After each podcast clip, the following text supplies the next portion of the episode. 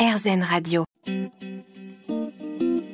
Namasté, le yoga avec Natacha Saint-Pierre. De retour dans Namasté sur RZN Radio. Aujourd'hui, je reçois Ariane qui nous invite à pratiquer le yoga tous les jours. Et ma première question, euh, quand je lis euh, des choses comme ça, quand j'entends des choses comme ça, c'est comment vous, vous constituez votre pratique avec toute l'expérience que vous avez?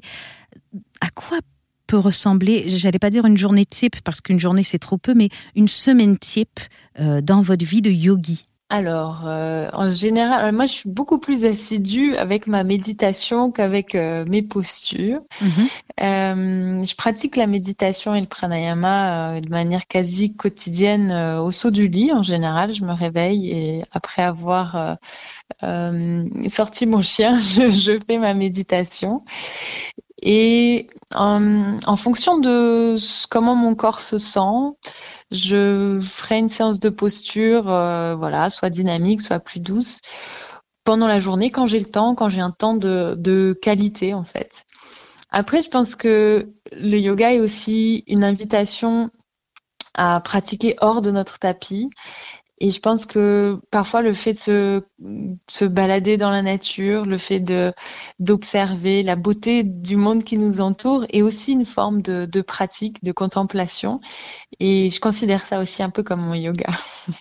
Donc, aller se balader, choisir par exemple de pas euh, passer 20 minutes sur un tapis de yoga à enchaîner des salutations au soleil, mais d'aller plutôt euh, faire une petite balade de 20 minutes en forêt. Pour vous, c'est aussi une forme de yoga?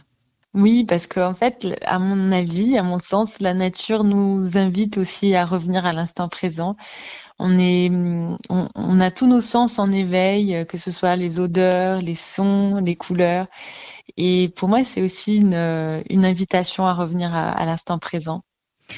On est tous assez fans de nature, sinon les vacances au bord de la mer, en forêt ou en montagne n'auraient pas un si grand succès. Mais quand on habite en ville, comment on fait? Eh bien, j'espère que dans beaucoup de villes, il y a aussi des, parcs, mais et des espaces un petit peu de, nature. Après, je pense qu'il y a tellement de choses aussi belles à accueillir, que ce soit en ville ou à la campagne je sais pas, on peut euh, s'émerveiller devant un rayon de soleil, devant euh, un couple qui se donne la main, devant euh, un sourire. Enfin, il y a tellement de choses en fait devant lesquelles on peut s'émerveiller, qui nous nous ramènent à, l'instant présent et à la beauté de la vie. Que je pense que quel que soit l'endroit qu'on a, si on ouvre les yeux, si on a le cœur ouvert, eh ben on peut peut bénéficier de, de, de, ce que le monde, la nature a à nous offrir. Je trouve que c'est une très très jolie réponse, Ariane. Et maintenant, je pense aux professeurs de yoga qui nous écoutent. Euh, ils sont nombreux. Quand on pratique le yoga, euh, comme enseignant, on va préparer notre cours, on va donner nos cours. Il reste souvent peu de place pour notre pratique physique corporelle. Vous le voyez aussi avec tout ce que vous avez à préparer pour vos chaînes YouTube et vos podcasts. Comment arrivez-vous à, garder une pratique physique personnelle? C'est vrai que c'est pas toujours évident, je le je le concède. Euh, moi-même parfois je suis un peu quand je donne quand je, fais beaucoup de vidéos, je vais un peu délaisser ma ma pratique euh, personnelle. Mais en fait, euh, bah, ce que je fais, moi, c'est que je regarde aussi des, des vidéos euh, sur des plateformes euh, payantes, pour le coup. Et ça, c'est des choses qui vont aussi m'inspirer, qui vont me donner envie, parce que je vais voir, ah tiens, ça, ça a l'air chouette. Et donc, c'est comme ça aussi que, que je me motive aussi pour revenir à ma propre pratique. Finalement, c'est s'autoriser à se laisser guider, bien qu'on soit professeur aussi. Ah oui, ouais, moi je pense que c'est tellement important de continuer à être un élève. Enfin, moi je me considère toujours comme une élève. Euh, je continue à, dès que mon professeur Émile propose des, des, retraites, à, à, courir pour poursuivre son enseignement parce que ça me donne euh, toujours un nouveau souffle, un nouvel élan dans ma pratique. Ne pas cesser d'apprendre tout au long de sa vie, c'est un très beau message. Notre émission continue dans un instant sur RZN Radio. Restez avec nous. Namasté, le yoga avec Natacha Saint-Pierre. Dans Namasté aujourd'hui, pour ceux qui nous rejoignent à peine, j'ai reçu Ariane qui a écrit un livre qui euh, s'appelle Yoga Coaching et pratique le yoga avec vous avec plus de 400 cours sur YouTube, des blogs, des podcasts. Elle propose une formule qui s'appelle un homme par jour que je trouve très intéressant pour vous aider à pratiquer le yoga tous les jours un tout petit peu. Parlez-moi un peu de ce livre. À qui il s'adresse exactement, Ariane? Alors justement, le défi quand j'ai écrit mon livre, c'était euh, de m'adresser tant aux personnes qui souhaitaient débuter le yoga que aux personnes qui avaient déjà un petit peu plus d'expérience avec le yoga. Donc j'ai essayé de, trouver un peu un compromis pour, euh, pour un peu tous les types de pratiquants et de pratiquantes, avec des séances détaillées euh, plus douces, plus dynamiques. Et l'invitation vraiment à travers ce livre, c'est justement de, de voir comment on peut adapter sa pratique en fonction de, ses besoins ou des moments de la journée. Associer le mot coaching au mot yoga, c'est pas anodin. Qu'est-ce que vous voulez euh, nous inculquer? Vous voulez nous coacher dans quelle direction? C'est une bonne question. Euh, c'est marrant parce que le nom yoga coaching, c'est très vieux et je ne sais pas si je le rechoisirai aujourd'hui. Euh, et en même temps, ben voilà, maintenant ça fait un peu partie de, mon identité. Moi après, euh, j'ai le, le, coaching, c'est l'idée d'accompagnement, d'accompagner les gens à, à explorer aussi ce qui se passe à l'intérieur d'eux, à accueillir ce qui est vivant en eux et, et à essayer de cheminer vers une vie avec peut-être un peu moins de souffrance, parce que c'est quand même ça euh, un des buts euh, du yoga.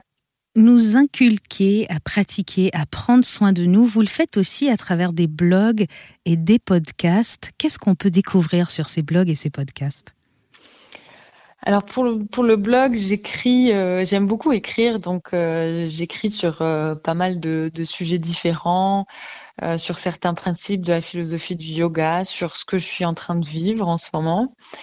Et le blog, le podcast, euh, là, c'est, j'ai envie de d'ouvrir un petit peu les perspectives au niveau du yoga et que les, les, personnes qui pratiquent euh, se rendent compte que finalement, je pense que le yoga est bien plus vaste que euh, notre tapis de yoga et qu'on peut mettre de la conscience dans tellement de choses autour de nous, euh, que ce soit, là j'ai fait un podcast avec Delphine de Géopédie qui produit des, des vêtements de yoga éco-responsables et du coup de mettre de la conscience aussi dans nos, dans nos vêtements, dans notre manière de, de consommer, dans notre manière de vivre. Donc l'idée c'est d'ouvrir un petit peu les perspectives quand vous dites ouvrir les perspectives, moi ce que je vois à travers vos paroles et à travers tout ce que vous proposez, c'est finalement de faire du yoga pas une pratique qui va durer une heure sur un tapis, mais plutôt un mode de vie.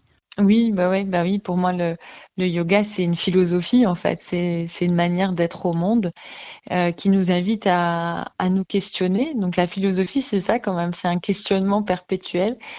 Et, pour moi, ça peut pas juste se limiter euh, au tapis de yoga, parce qu'en plus, la philosophie du yoga est tellement riche, il y a tellement de choses, c'est tellement foisonnant qu'il y a aussi une invitation à l'exploration. Et l'exploration, c'est commence par le tapis de yoga, mais je pense qu'après, elle, s'applique à, toute notre vie. Finalement, on commence le yoga par la porte euh, physique qui est notre corps pour aller tranquillement plonger aux confins de notre esprit. Est-ce que on peut euh, pratiquer tous ces aspects-là avec vous sur votre chaîne YouTube? Eh bien, je l'espère. L'idée, c'est vrai que c'est de transmettre euh, le yoga comme je le vis, comme je le comprends. Euh, et du coup, j'essaye vraiment d'instiller le, plus de mes, connaissances, de ce que je vis dans mes cours de yoga pour, euh, pour transmettre ce que, enfin, comment moi je, vis le yoga. Alors si vous avez envie de vivre le yoga avec Ariane, vous pouvez évidemment la trouver partout sur les réseaux sociaux, sur YouTube, avec euh, son nom, Yoga Coaching. C'est à ça qu'on la reconnaît puisqu'elle va vous diriger pour avoir une vie de yogi et qui donc sera, on l'espère, le plus apaisé possible de toutes les souffrances de l'existence. Ariane, merci beaucoup d'avoir été avec nous cette semaine. Merci infiniment Natacha de m'avoir invitée. Je vous donne rendez-vous la semaine prochaine. Restez sur les ondes d'Airzen Radio puisqu'il y a plein de belles nouvelles qui vous attendent.